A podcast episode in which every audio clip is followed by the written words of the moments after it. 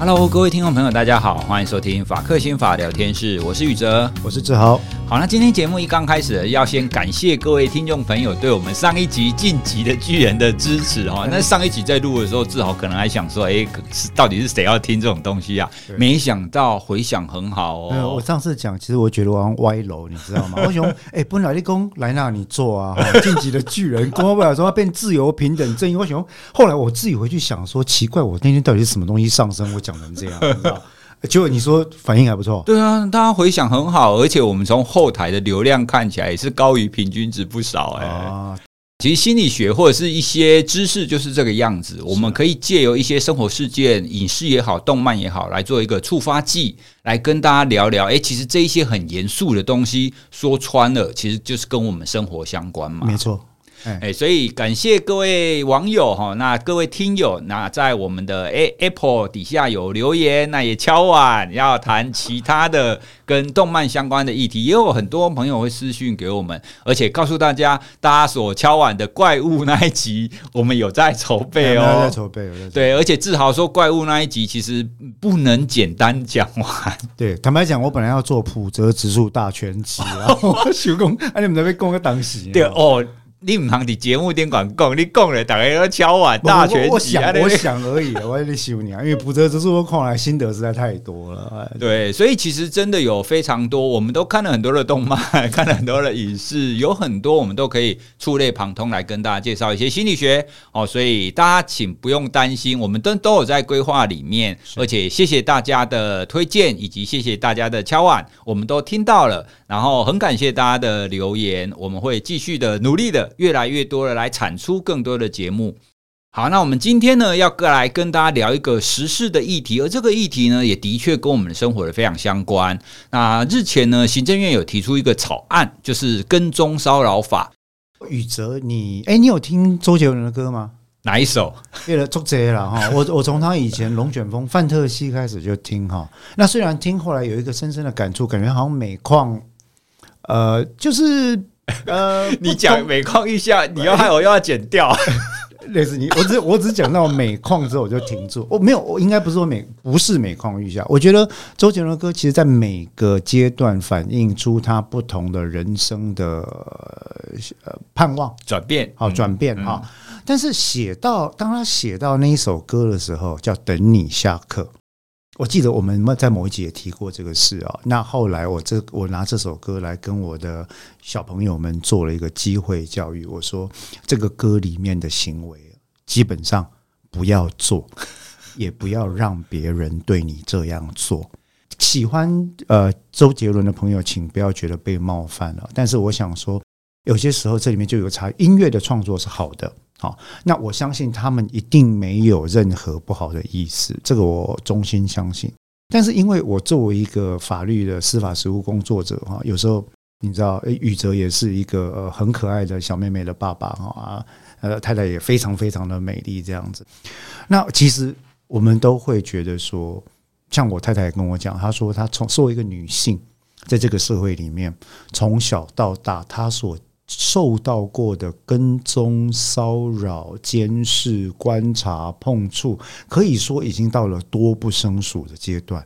那很多时候你，他人，你我们可能有一个就谴责被害者的思维，就会发作说啊，你到底是穿了什么、讲了什么、做了什么？我我们的头脑还没转过来，会这样做嘛？哈。那我太太他们就讲说，从小到大她没做过什么，嗯，哎，她只是可能头发留长一点，可能做自己喜欢的打扮，就发生了被跟踪或者是被骚扰的情况。那就天生丽质啊，啊，哎，美山那安内会落入一个外貌窠臼。我要讲的是说，女性哈，其实有很大一部分。都会落在这样的一个恐惧里面。那因为我们的下一代其实都需要了解真正的性别教育，所以我刚刚提到《等你下课》这首歌里面有些东西或许不是那么值得拿来做性别教育的的一个范本。那这也是因为正好就是说，宇哲今天提到我们要讨论跟踪骚扰防治法，因为你知道我们法科刑法留言室都讨论时事议题嘛，对，哦，那我们就从这边来讨论，就是说。嗯，跟踪骚扰防治法跟性别教育哈，包括性教育在内的性别教育，它本质上的关系是什么？听起来很严肃了，但是我觉得用等你下课这个事情来做开始哈，不是一个坏事。宇哲，我不知道你以前在念大学，或者是说在在修课的时候，有没有听过“工具人”这个名字？有啊，我们非常非常担心自己成为工具人，但是有的时候，其实我们也甘愿当一个工具人，这就是一个特殊的情况。我觉得在我们那个年代，哈，就是说我们这些典型的臭宅男啊，这些我们这些男性哈。呃，受到了教育，就是说，哎，你如果要追求女生的话，那你基本上要尽量去迎合她的喜好，嗯。啊、哦，那什么叫迎合喜好呢？啊，电影来对，点了的半的讲，你去弹一支吉他，哈，徛在伊的窗啊卡，哈，而且咧电火条下卡呢，加罗曼蒂克，安尼来了弹奏你的心声，哎，这会透露我们的年纪，这非常老套，哎，无啦，我咧讲老电影了，哦，啊，无就是讲安那呢，天天接送。呃，学妹有事，学长我来接送哈。啊，学妹电脑坏了，学长来修。学妹你要吃宵夜，我来买。这个时候你想要吃基隆的包心粉圆，我去基隆帮你买，买回来凌晨四点送到你的宿舍前面。啊，那像这样的行为，其实就不要提说一般上课什么帮忙整理笔记啦，哦，还有帮忙复习啦，啊，统计高等统计，安那帮你助力。这个嗯，我想这是我们我们那个世代的男性在性别教育上受到了刻板印象。嗯，对。那甚至很多人会美化一些可能造成别人不是很愉快的行为，美化成痴情。呃，宇哲看过金庸小说吗？有啊，每一集都看过，每一集都看过哈。你记不记得在《鹿鼎记》里面，他们到了吴三桂的平西王府？那平西王呢？当年怒发冲冠为圆圆嘛，对，对不对？哈，他为了陈圆圆，小说里面是这样写：为了陈圆圆呢，他就引放清兵入关，对吧？啊，陈圆圆后来到了平西王府，已经有点像是青灯古佛，不问世事。但陈圆圆的身边躲了一个人，躲了四十年，叫做美刀王胡一之。对，拍谁他违反宫中骚扰防治法。哎、你这个律师很不浪漫哎、欸，不是？哎，这就是我讲的重点。宇哲，你听出来了吗？这的是重点吗？你刚刚第一线就说，哎，志豪你这律师很不浪漫。我就是要跟你讲，法律其实会认为这样的行为不 OK。当然了，我要先跟宇哲还有跟各位听众分享，就是说，目前行政院通过这一部《跟踪骚扰防治法》，第一个，他还没通过，他只是草案。草案的意思就是它不是正式有效的立法，还在讨论，在讨论，好，在讨论。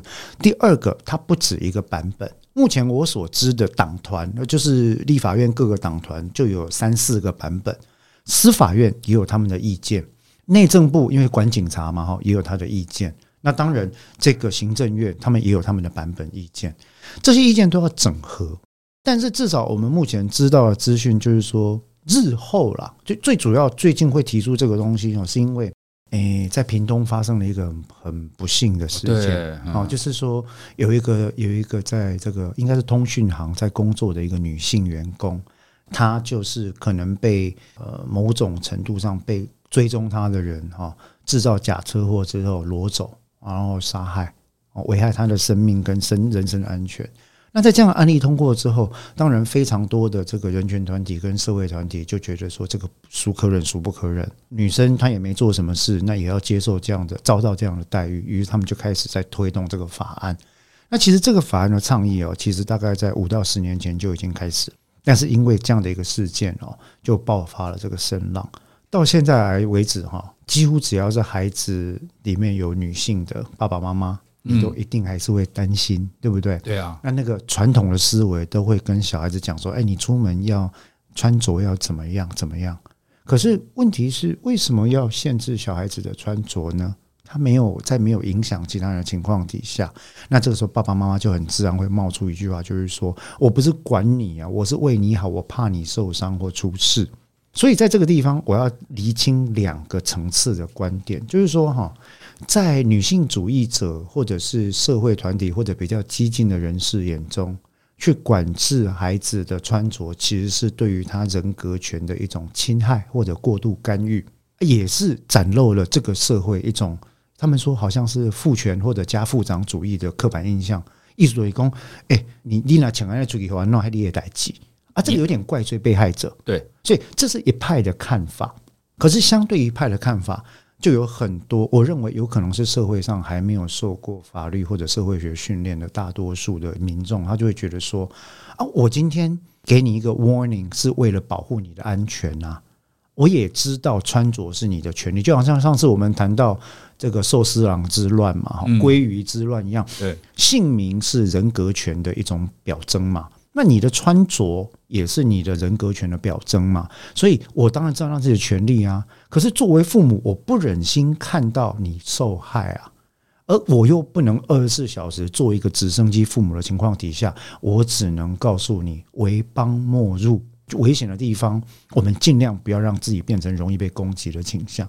那所以这两派常常在论争上出现一些公婆能顾的送，你知道否？一边就指责，另外一边说啊，你蛮憨呐、父权呐、刻板呐啊，啊，你这个这个指责加害者啊，另外一边就是说啊，你们这些人根本就是昧于现实，不知道保护这些小朋友的风险，就讲一大堆了。好像各方都有他的道理在。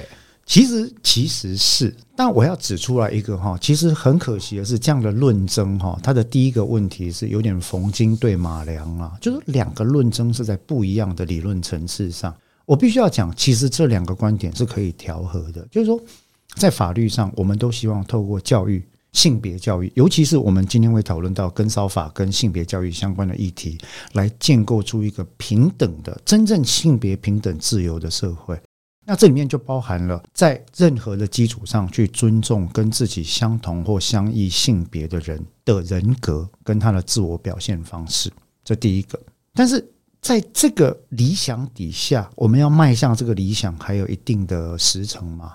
在那之前呢，刚刚讲的是宏观层面，可是以微观个案的层面来讲，每个爸爸妈妈在子女成年之前，都负有保育、教养、照护的义务。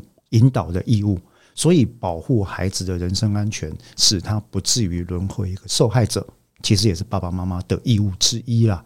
在这种情况底下，教导孩子何谓实际风险这件事情，恐怕也是不得不做的。那如果在教导这个实际过程风险的过程里面，可以一方面告诉孩子说：“孩子，其实你爱穿什么？”裤子要穿多短，要穿多露，要不要耳环？这些其实是你的一种人格表现的自由，我尊重。但是在犯罪学上来讲，确实可能因此而诱发了加害人特别的注意，让风险的几率升高。这是一个厉害的权衡。那所以，我跟你要讨论的是，如果你真的要这样穿的话，这是你的权利。我们要想一些别的办法来保护你的人身自由。啊，人身安全。那我想，所以我要讲的是说，终端的理想一定是要实现在那边嘛，哈。但是这过程里面，我们是要想到现实妥协的方法。你不能说小孩子在选择，我大人就是要一步到位，一步到位。这个事情，坦白讲，我进来也是觉得感想很感触很深啊。就是说，我知道有很多社会团体的朋友都是怀抱着崇高的理想，但是现实世界里面，我们上一集讲的嘛。来呐，你做啊！当你要追求绝对自由，当你成为理念的激进派，当你无视于其他人可能跟你怀抱不完全相同理念的时候，在执行理想的过程里面，你会伤害非常多人。那所以，我也想跟这些基本教义派的朋友沟通，就是说，理想很好，但执行理想的现实，我们有时候需要一点点的妥协。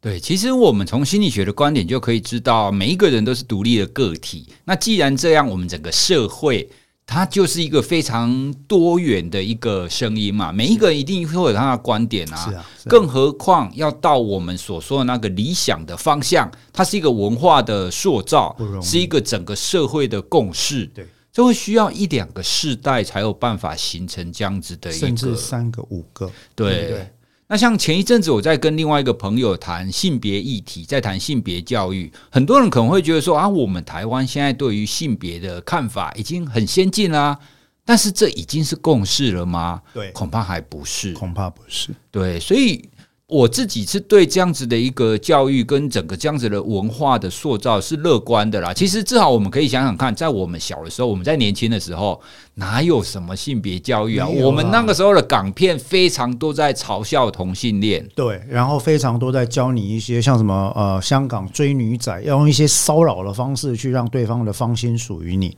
那这种都是属于上一代，或者是说我们比较旧的那种观念，传统的观念也的确是这个样子啦。诶，那的确我们不需要为此而觉得灰心。那事实上，其实现在的科技跟知识进步的这么快，我们的文化的演进也是比我们想象中的更快的。对，对，那所以我，我我觉得其实哦，最最近除了这个之外，还有一些例子啦。因为反正是聊天室，我们就聊时事嘛，哈，就是说。最近跟这个除了跟骚法之外，有另外一个例子是艺术创作跟理想主义、理想理念之间的差距。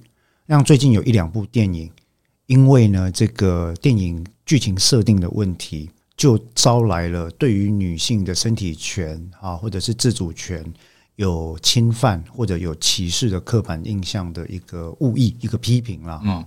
这些电影可能经过创作者、编剧或导演自己出来说明说：“哦，我们当年的刻板印象是那样啊，他其实又没有怎样他，他如果真的要怎样的话，那不就早就怎样了吗？”哈，结果不讲还好，一讲言上更爆炸。你也太多了呢！你难道本来意思是说，对男生对女生这样就可以怎样吗？时间暂停就可以如何如何吗？那我我在这边，我我其实一向是冷冷的在旁边看啊。那我看这个争论的观点，其实还是回到我们刚刚讨论，就是说，还是冯金对马良，一边讨论的是创作自由。那其实我有非常多文创界的朋友，我也是非常多的艺文界的创作者的顾问律师哦。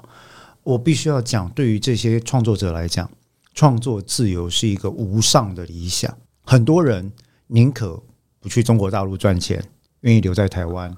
他说：“我为的就是自由挥洒。”好，创作自由，所以对他来讲，一个人的创作会反映他过往的原生历程，他原生家庭啦，他的刻板印象，他的养成都会被融入里面。所以有一些电影当中会反映了他自以为那个年代的老派浪漫，就好像我刚刚讲说，莫吉吉打卡碟当阿卡，对不哈？啊，本人嫌你差个别戏，啊，你怎么自以为浪漫啊？呢，自己这边写情书，那边哭。那就是一个，我刚我很承认，我我那个概念就是一个，就像宇哲讲的，老调的刻板印象。今天只有被笑的份，那我欣然接受。可是这些创作者会觉得说，我的艺术创作是我自己精神自由跟表现自由的挥洒领域啊。那你不能什么东西反对，就对这件事情受到攻击的人，他就会觉得你们怎么这么政治啊？稍微政治，我只要政治不正确一点点，就会遭到言论自由的压迫。嗯。啊，这是他们的看法。可是另外一部分人就会说：“哎，你这个影片文以载道啊，你这个影片看的人很多呢，哈，收入都几千万上亿啊，整个台湾两千三百万人，搞不好有五分之一会看过。阿丽娜点啊，去宣传这种错误的刻板印象啊，刚工地的就给我砸波给他安尼走，对不对？趁女生动弹不得的时候当尹志平啊，小龙女的梗，对，尹志平后人后来就在抗议，说他们全部改掉，我们看的是旧版金庸。嗯。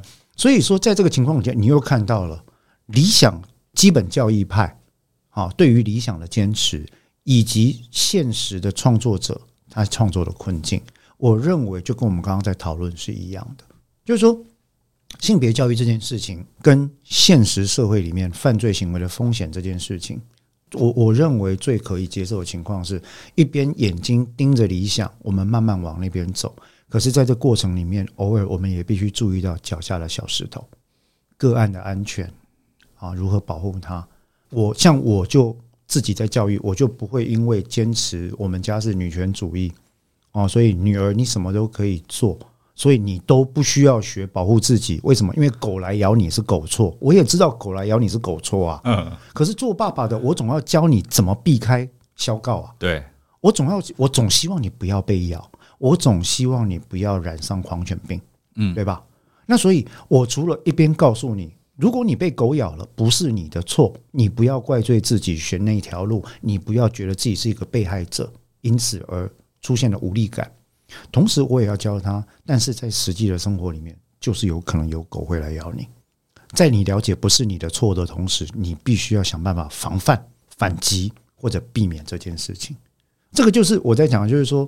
生活很难呐，哦，我跟你讲人生很难呐。我跟你讲，遇着 读路这车路难呐，而且教教养真的蛮难，教真的很难的。你按那讲拢唔对，你知不？哈，你别那嘎啊！我选择欢乐讲，啊，你讲刚才想贵头啊！我是不是刻板印象？我是不是家父长主义？我是不是父权主义？我是不是老男人上身？我是直男癌？我觉得像宇哲这样子，宇哲也是一个非常开明的爸爸，也是很常反思的人。我们脑中常常就在分裂，你知道不？哎，我这样一句话讲出去，会不会？好像在贬义女性的自尊啊！有些时候，我女儿回来跟我讲说：“哎，爸爸，我觉得这这个数学的这个单元怎样怎样，我觉得我这个好像没有感觉。”我说：“千万不要这样想，不要说女性不能够 STEM，不能做物理、数学、科技哦。去看关键少数，哎，女性可以成为非常伟大的科学家，居里夫人对哦。然后这个费曼的妹妹，费曼妹妹其实很少人知道了。我叫 Joanna 啊，Joanna Feynman，他们都是非常优秀的人。”只是老直男观点的史观很少会谈到这些优秀科学家的的贡献，女性科学家的贡献。我我就是很怕，你知道，我万一符合他的那个讲法，说啊，对了，那没关系，你就注重文史地，哇，那就糟糕，落入那种传统说什么，呃，理科就是男性在走，文科就是女性在走的窠臼。我要讲这件事情，不是不是说这有多伟大，而是说心中的小剧场翻来覆去啊。这老辈真正做困难，你猜？哎，你刚刚讲一句话，我我跑出一个小剧场。你刚刚讲居里夫人，其实有一些人说你不能说她是谁的夫人啊，对对，你应该用她本来的名称。哦，我跟你讲，现在真的是公开发言，真的是非常的困难。有的时候，我们用我们的以以前的学习啦，就跟我们刚刚讲的，我们以前的学习是这个样子，我们也知道应该要怎么样子。可是，真的有很多东西，我们一时之间没有办法那么快的扭转不过来。对，那所以说，如果有也请各位体会，就是一个人人格形成的理论，一个人是由他过去的时时刻刻所堆叠而成。那像我跟宇哲都是非常有诚意来改变我们内心的老直男，对。但是呢，毕竟又老又直，所以很多时候我们要设法跟过去的这些刻板印象对抗。对。那用词发言有时候比较不当呢，各位也可以稍微给我们一点空间。对，是。哎，对。好了，啊，回到今天的跟骚，我们刚刚举了两个例子在讲哈，就是说，不管是性别教育或者对孩子的教育哦，我们永永远会看到理想主义或者是基本教义派。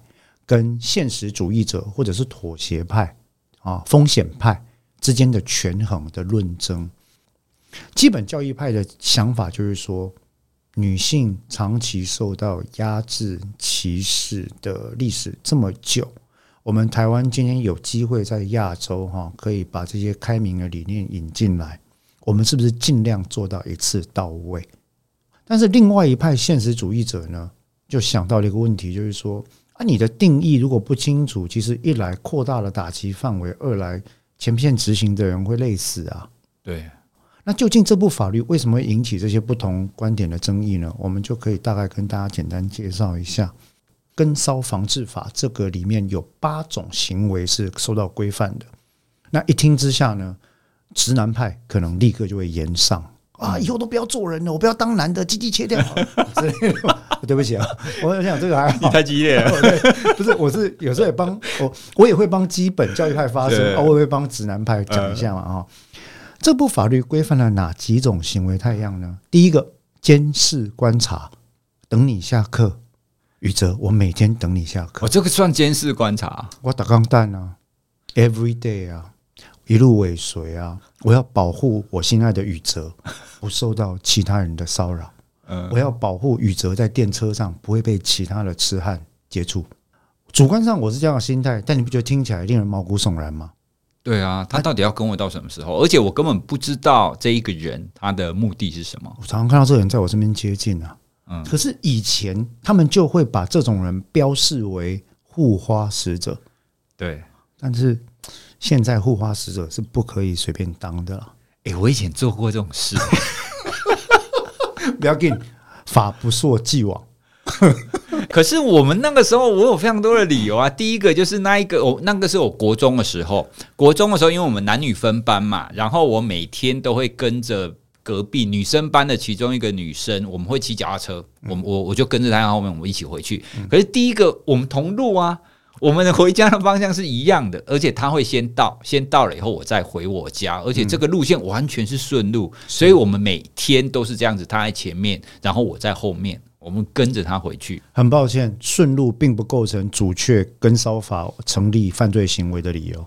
真的吗？不构成阻却的理由，所以顺路也不行。不是顺路这件事情是事实。你刚刚会提出说我是顺路的抗辩嘛？对啊。哈，但是问题是说哈，这里面跟烧法这八种行为里面有一个要件有争执，目前都还有争议了。这个要件就是说，如果你这八种行为，包括跟追、呃观察、监视在内的行为，造成了接受者或者被监视或被观察者或被跟追者。心生畏怖，警察哪里懵懂懵逼都拢想来懵了，啊，你会惊呗？哎呀，我做惊，蔡宇哲做恐怖的啊！大家拢对我有标，啊，拢对一百公斤，我们知道被冲啥回啊？哦啊，回头看他，他就在那边笑啊，freaking scary man。OK，心生畏怖，足以影响日常生活和社会活动啊！警察好几股的猛攻啊！你因为你看到他后来，你会不会觉得走尿路有点恐怖？会啊，所以后来我改路走啊。就改路走，他还是改另外一条路。他说还是顺路啊。拍谁？这样就不行，没赛。但是如果我跟踪的那一个同学他是开心的，这样就可以。我来讲哦，警察现在一我我看他啊，他对我笑哦，我只能够苦笑，你知道吗？啊，我脸上的笑容，他也不知道，我其实心里很难过啊，很难很难为嘞。叫我们这种老直男到底要怎么追女生？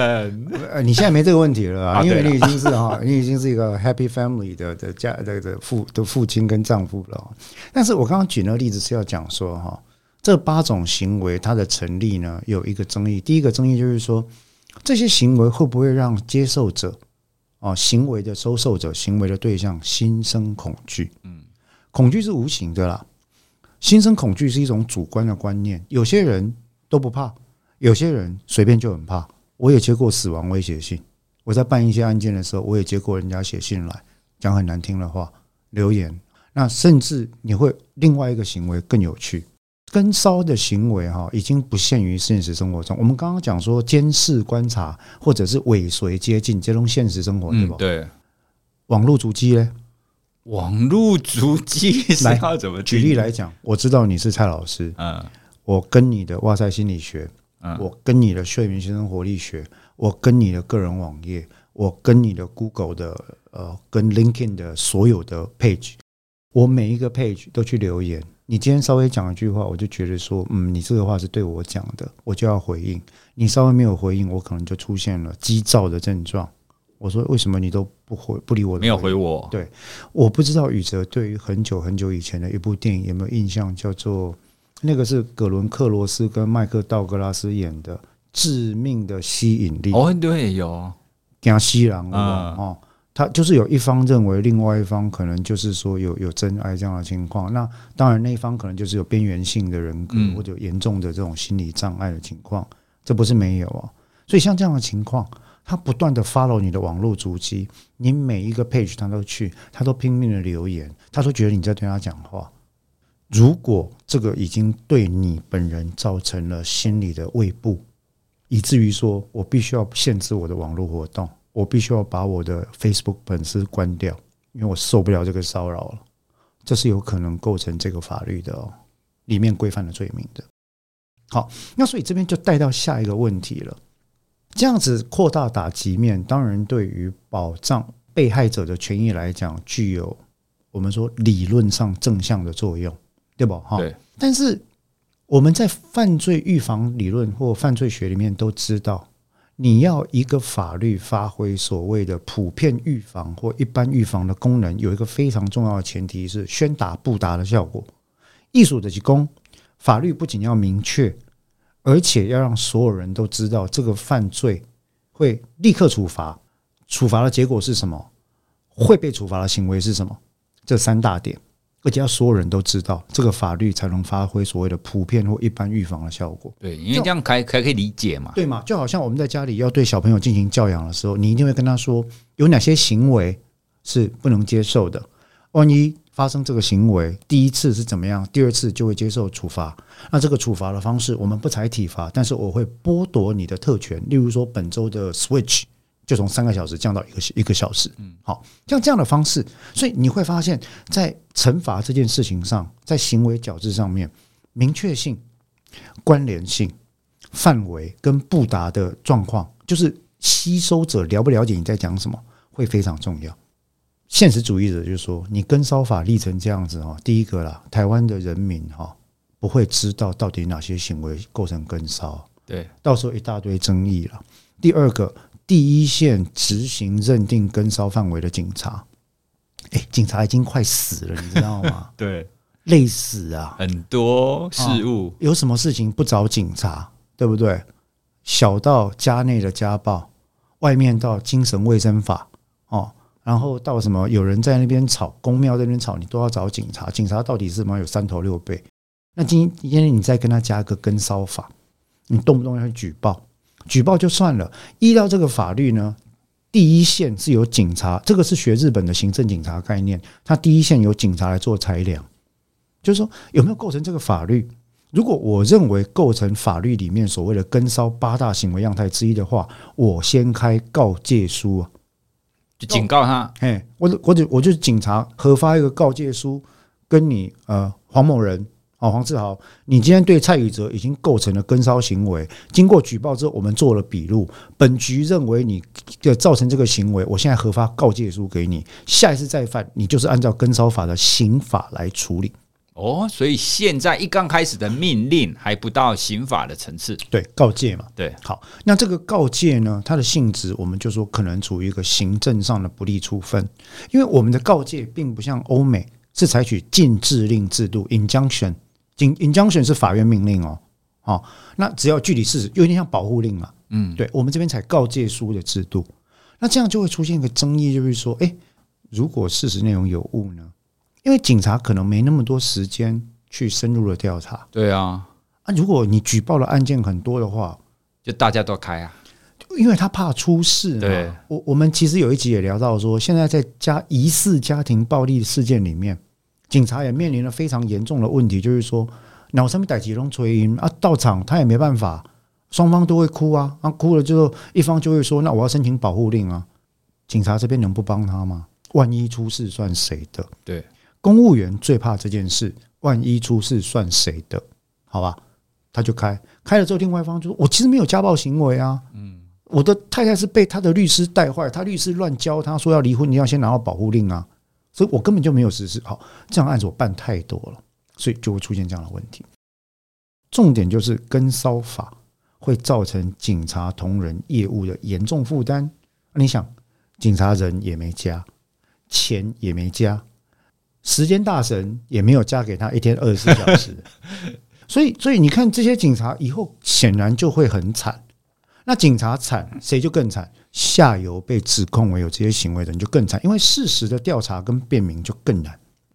所以我认为这个法律实质上的风险是，日后警察同仁在难以逐一调查的情况底下，很有可能会大量的采用自认为被害人的供述，很快的开立告诫书。因为他们认为告诫书其实没有什么后果，对啊，但事实上告诫书的后果是很严重的，它是一个刑法的前置阶段哦，哎，下一阶段你就是犯法了。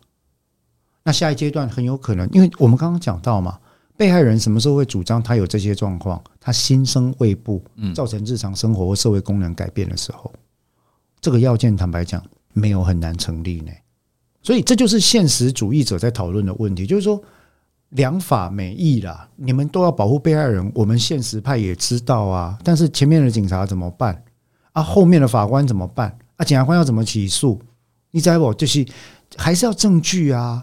哦，你不能说我我现在就采有罪推定制吧？很多事情就回到了一个问题：法律能不能解决人世间所有的纷争？答案是不可能。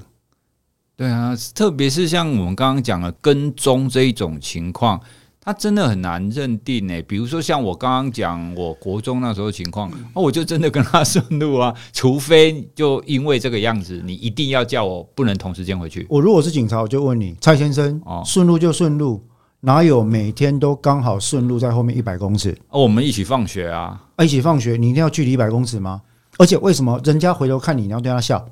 因为认识总是要打个招呼吧？你不知道他心里毛骨悚然吗？你不知道他心生畏怖吗？我以为他也是很开心的在跟我微笑啊。你看不出来他的笑是苦笑，脸上挂着泪滴，脸眶盈满了泪水吗？这怎么会知道呢？你看吧，嗯，所以显然你不在意被害人心里的感受。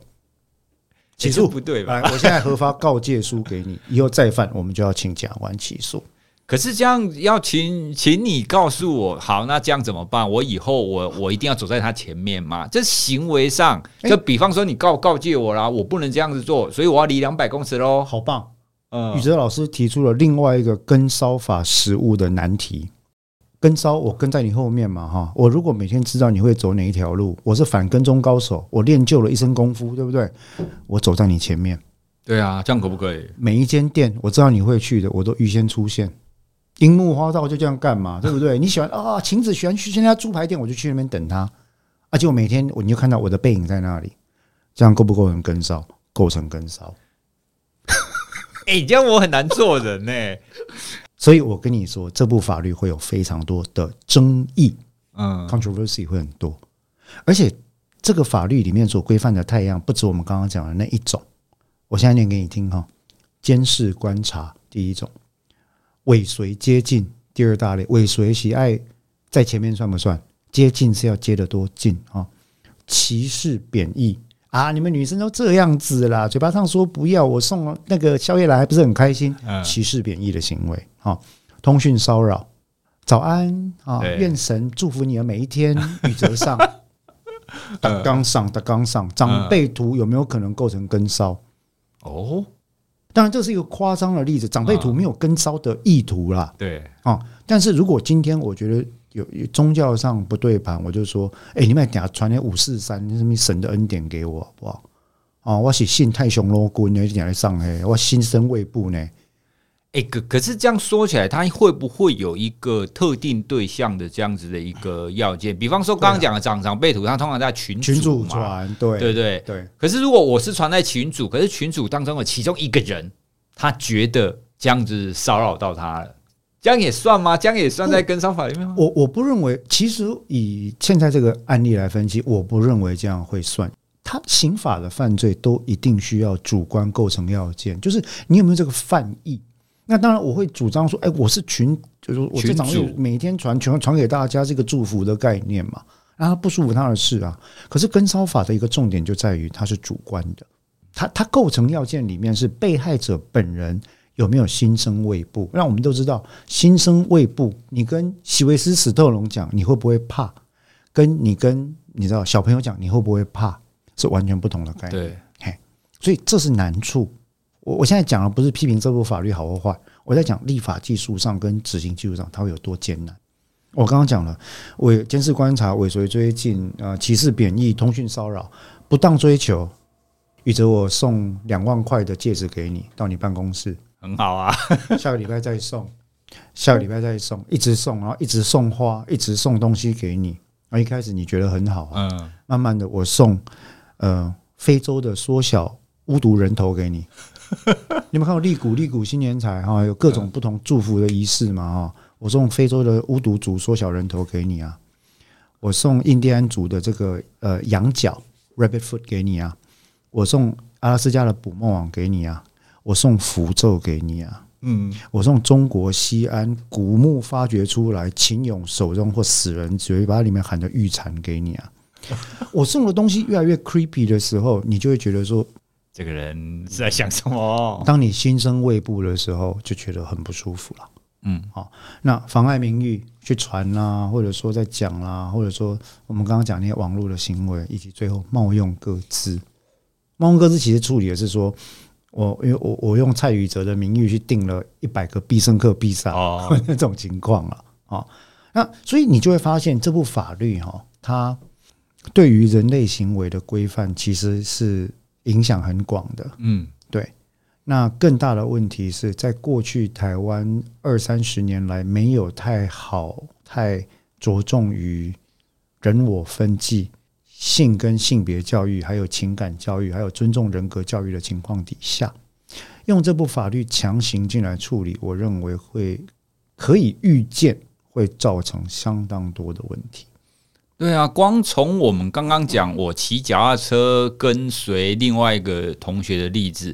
我我自己觉得，它也可以变成类似长辈图的概念啊。我其实不是在跟你，我是在跟另外来一个人。对啊，搞不好也会出现那种情况。所以的确，就像至少刚刚讲的，这样子整个框起来，就把很多的行为都框在里面，而且也很容易会出现一些误判。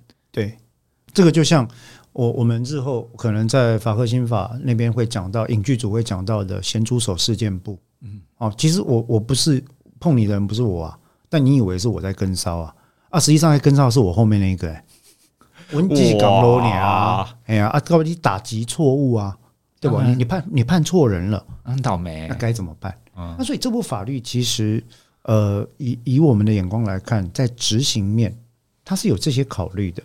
但是你说，因为这样，我们就要从被害人的保护退让吗？当然不是，当然不是，当然不是说不应该保护。当然不是说一个人已经感到恐惧了，我们还不去介入。那现在的问题就是说，你怎么调和这两件事？这里面其实还有第三派见解，就是像我这一种念法律的人。基本上来讲，我们认真念法律的人，或者对法律有一些热情的人啊，对于用刑法或者刑事手段来处理事情，生活中的各种事情，都会有非常大程度的保留。为什么？我我觉得现在台湾的风潮有一点像是说啊，反正有什么社会议题哈，那些医疗，如果跟人健康有关的就用健保了，对，刻医生嘛哈啊，如果跟社会有关的得用法律刑法了，有这个有这个倾向，一切都用刑法来处理，其实是念法律的人心中最深层的恐惧。为什么呢？很多人可能会想说，这样很好啊，对不对？我们有一个强有力，小时候叫大有为的政府嘛，对吧？哈。啊，大有为的政府呢，他就会帮我看呐、啊，有人跟梢罚，检察官还可以预防性羁押哦。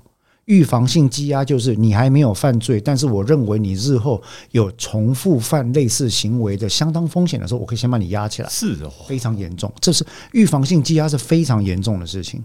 日本也有，台湾也有，但台湾在这个法律要扩张预防性羁押的范围。真的？对对对，这是在草案里面的。检察官会有预防性羁押的权限，这不就像之前看的那一部 Tom Cruise 的电影？就是我知道你有可能犯罪，可是你还没犯罪的时候，我就先把你抓起来。基本上是这样的概念。关键少数，对啊，关键时刻，关键报告，哦，关键报告，对，关键时刻是保洁。好，抱歉啊，在离题了。嗯，但是我我刚刚提到，我们对于刑法，一切一切社会事件都要透过刑事法来解决这件事情哈。我想要特别花一点点时间讲一下，我觉得这是很多社会运动者他们可能或者是基本教育派没有考虑到的事情，就是说法律的杀伤力很大，法律的打击面很广。为什么？法律的背后，它仰仗的是国家的公权力、国家的强制力，而国家是目前唯一合法、正牌的、拿有执照的武装集团，警察、军人。调查局，啊，法官、检察官很轻易的就可以影响到你人生的生命、健康、财产、名誉、自由，对吧？所以在这样的情况底下，只要是稍微有念过大一法律的人，都会对于刑法构成犯罪这个范围哈，戒慎恐惧。所以，任何人去学刑事法律或宪法的时候，学到的第一课的概念都会是。刑法谦逊原则，什么叫谦逊呢？我们或者白话叫刑法的最后手段性。意思就是讲，那不是波波啊，你卖用刑法来处理了，不要什么东西都变成犯罪。为什么？因为一旦你犯罪，就是你用刑法处理犯罪，就是引狼入室。那个狼是谁？那个狼是国家权力，集权国家最喜欢扩张刑法。集权国家最喜欢说服人民扩张刑法范围，集权国家最爱让刑法出现不明确的定义。为什么？好用啊！对啊，对不对？哈，我日后随便找什么都可以把你抓起来啊！所以，非常非常多的法律人哈，呃，在看到刑法扩张的时候，心里都会出现乌云，就觉得说，国家的权力这样扩张也不能节制，对不对？可是另外一方面呢，倡议要扩张的人是觉得说啊，你如果不这样子，你用什么方法来防治啊，或者是保保护被害者？所以这里就出现了另外一个争执：国家的权力，你要采取所谓的集权主义还是分权主义？如果你不要大有为的政府的话，那你要透过什么方式来遏制犯罪？我自己的答案其实就是教育。对。我认为每五年、每十年坚持一定程度的教育，终于在二十年、三十年之后，我们可以创造出比我们更聪明、更厉害、更棒的下一代。我我我很坚持这件事。可是，在那之前，这表示我们必须要戒慎恐惧，不能使用过激的手段。我不能什么东西就是要用刑法来处理。为什么？因为有些时候，当你把人标签为加害者，他会有一个 self-fulfillment prophecy。自我实现预言，他会变成更严重的加害者。这是我们在处理。例如说，我们在法律里面有一个系统叫少年事件处理法。好，少年事件处理法的范围呢，之前通过了一个认为有争议性的修改，就是说少年事件基本上不要入法庭了。为什么不要入法庭？因为你不要标签化他，因为你要给他自新的机会。一样的，标签化这件事情在心理学里面已经被证实，它有非常严重的作用，它会造成一种。自我实现，它会呃往坏想就自暴自弃，所以我们当我们法律人在考虑这件事情的时候，我们担心到的是刑法范围扩张跟国家权力的无限制介入。那这里就有个问题嘛？宇哲有没有看过柏拉图的《理想国》？没有，这个太高大上的，我通常都没有看过。没关系，里面有一个概念叫“哲人王 ”（Philosopher King）。好，这个先放着。宇哲有没有看过《银河英雄传说》？哦，这个就有。来，你误会柏拉图了。嗯，柏拉图的跟《银河英雄传说》一样的高大上。哦，《银河英雄传说》里面呢，你它里面有三个国家嘛，其实有点在在在更像《三国志》那样的概念哈。里面一个是自由行星同盟，嗯，对吧？议长是特留尼希特，非常。叽歪的一个角色哈，但是台湾很多很多世界政客都长那样嘛，对不对？对照的国家叫做帝国，叫什么东西？帝国我忘了哈。呃，高登巴姆王朝啦，哎，它是一个呃一个一个帝国的概念。那中间有个小国家叫费沙啊，是一个商务型小国家。后来呢，有出了一个明君叫莱因哈特，对不对？他推翻了原本暴虐的君主，建立了莱因哈特的高的这个建立了莱因哈特王朝，然后一个圣主明君解放农民，然后贬低贵族，然后开始了这种然后君主要往立宪的方向走。另外一方面，自由行星同盟啊是蛮憨的要命的一群政客，然后我们的主角杨威利其实就反正每天都过得很干的生活，对不对？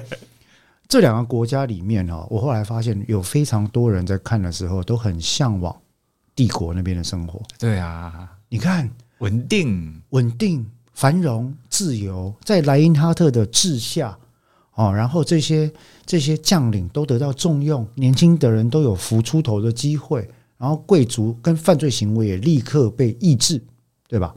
这两个国家，你比较喜欢哪一个？就漫画跟小说看起来，其实帝国真的感觉比较好啊。对，可是里面的田中芳树借杨威利的口讲过一句话，他说：“哈，如果你要我在英明的专制跟腐败的民主之间选，我永远会选腐败的民主。”哦，为什么？英明的专制，以下是就是我个人的转译了哈。英明的专制其实就是来自于柏拉图的哲人王概念。柏拉图在讲《理想国》的时候，他提到的那个乌托邦，其实他讲的就是说，我们要去培养一个 philosopher king，这个哲人王哈，在心智、情感、理性，然后体能各方面都是超出一般人类的高高高高高高级精英。那我们由这些高级精英建构一个 aristocracy，就是一个类贵族政治，然后让这些像种子教官一样的人来照顾万民，普泽苍生。像这样的概念，从中古世纪不管东方西方出现来，对啊，都有，对吗？哈。问题是，来莱茵哈特最后是怎样？哎，这个没有爆雷吧？他妈这这 太久了，对。莱茵哈特后来挂了嘛？嗯，你能保证莱茵哈特儿子跟他一样吗？天纵英明吗？很难，是吗？高登巴姆王朝原本的鲁道夫大帝也是很英明啊，往下传就开始走样。嗯，在王朝或者世袭政治里面，你就看到这样的概念。那如果在这样的情况底下，你还那么坚持说，你知道专制是最好的吗？一个明君是最好的。那如果从这个概念，就会再引申说，国家权力这个事情，其实令人害怕的地方在这里。所以你要保留民主跟国家权力之间的平衡，因为国家权力是很可怕的。嗯，所以我们今天你看，我们其实一开始在谈谈论跟骚有没有？对。后来谈到《银鹰传》，然后其实讲的是法律这件。我们讲法客心法聊天室啊，其实很多时候我们都说没有正确或错的答案。嗯。那同理心很重要，是因为我们必须阅读跟我们不同立场的人的心态跟他思想的脉络。可是我认为某个程度底下哈。怀抱着理想，但是脚踏的现实是很重要的。那所以，我们今天讨论这个法律的时候，你就会看到说，嗯，我也解释一下为什么很多的法律人对这部法律很担心，因为它扩张了国家的权利，而且不能担保对被害人会一定有好的下场。对，我常讲啦，在考虑到法律跟人权的时候啊，你要看到真正能够全面关照、有一以贯之观点的基本教育派是不容易的。那像在这个案子里面，我们都想保护被害者，我们都想预防未来的案件发生，可是我们又不希望把所有人都看作是坏人。那这部法律就有点逾越了我们对于日常生活行为界定的界限，它已经不再那么明确了。好，我寄礼物给你，我如果寄的是钻戒，你开心，没有心生畏怖；我如果来自于我的文化，寄给你一个。呃，非洲吐鲁族的小人头，你心生畏怖，我的意图可能都是好意啊，那怎么办呢？哎，可是这样会不会又牵涉到文化歧视的问题？对啊，所以就变成说，你就会知道，你就会发现，警察跟检察官需要花很多的心力去厘清这背后。哦，你为什么会觉得送这个东东西给人家是好意呢？哦，是这样的，我以前在哪里留学？我们那边有个说法，怎么样怎么样？那这个是什么什么什么东西？怎么样？哦，所以我会选择送捕梦网。检察官如果看过史蒂芬金，就会说：你知道捕梦网也有恐怖小说吗？嗯，所以我我要讲的这件事情，就是说你会造成第一线的执法者非常严重的负担。那这些议题都需要大家来思考了。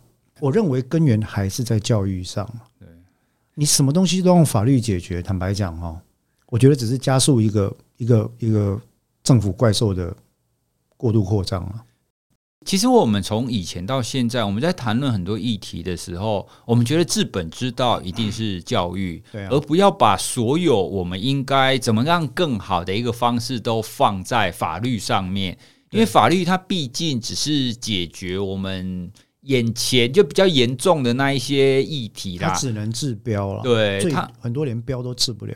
对，它实际上它并没有办法真的让我们整个更好啦。其实包含刚刚我们前面谈的，你就算你担心你的孩子，然后在外面可能会被跟踪还是怎么样，你当然不能只靠外人啊，你要给他一个完整的教育跟完整的说明嘛，让他可以明白他这么做了可以，可是呢，他会有哪一些影响在后面？他必须要去厘清的。那哪一些情境相对之下是比较安全的？哪些情境相对上比较危险的？这一些我们都可以透过教育，然后不断的让家长、让孩子去了解。对。对，所以，我们今天呢，就是借由这个跟烧法，也是来跟大家聊一下这相关的议题啦，还有包含我们都在教养孩子身上，真的有非常多的难处，很难，很多很难处。对，其实我也想呼吁，就是说我可以理解不同派别的想法都有不同的重点，但是请大家在讨论的时候，给对方多一点点的发言空间，不要很快就把对方对方贴上标签。例如说，我最近常看到这个情况，就是只要有一派看到对方的意见，就会说：“啊，你们这个就是不在，你们就是不在乎环保啊，嗯，对不对？哈，啊，另外一派就会说：啊，你们就是不在乎国家安全呐，啊，就不在乎经济呀，哎，啊，就是就就其实不是这样的，就大家都嘛希望呃可以并行，对，好，那我一直认为现实主义的特色就是妥协，那妥协看起来很邪恶，可是妥协有些时候是没办法的事情。在这个现实当中，就找到那个最好的一点啊，就像我们在进击的巨人讲，所谓的正义就是看找到一个最佳的分配式的嘛，对啊，所谓的 optimal 呃 distribution 嘛，对对，而不是绝对的自由或绝对的正义嘛。是、哎、这个是很难的啦。哦，对，好，那我们这一集也是很快的，欸、其实也不能说很快，我们也讲了很久，来跟大家聊一下关于跟烧法以及关于教育这样子的议题啦。那也希望大家可以了解我们在法律的制定上，或者是我们在整个怎么让我们社会更好上，有很多议题需要去深入了解的，而不是只单纯看到新闻上说哦多了一个法律，所以你可以怎么样？对，实际上没有那么单纯，没有那么简单，对，真的没那么简单。是，而且各位千万不要迷信。法法律的力量，尤其是不要迷信刑法的力量。刑法是非常可怕的东西。是，这是最后一句，就是志豪要提醒大家的。真的，我们要。小心刑法的力量过度的扩张，没错，没错，没错。好，那我们今天的法客刑法聊天室就跟大家聊到这里喽。那如果大家对我们有什么样子的回应，那我们会在 IG 上有一则贴文，那也欢迎大家可以到贴文底下留言，告诉我你你们的想法，或者是你有一些不想被别人刚刚看到的，也欢迎你私讯给我们哦。是，谢谢。好，那我们今天就聊到这里，拜拜，拜拜。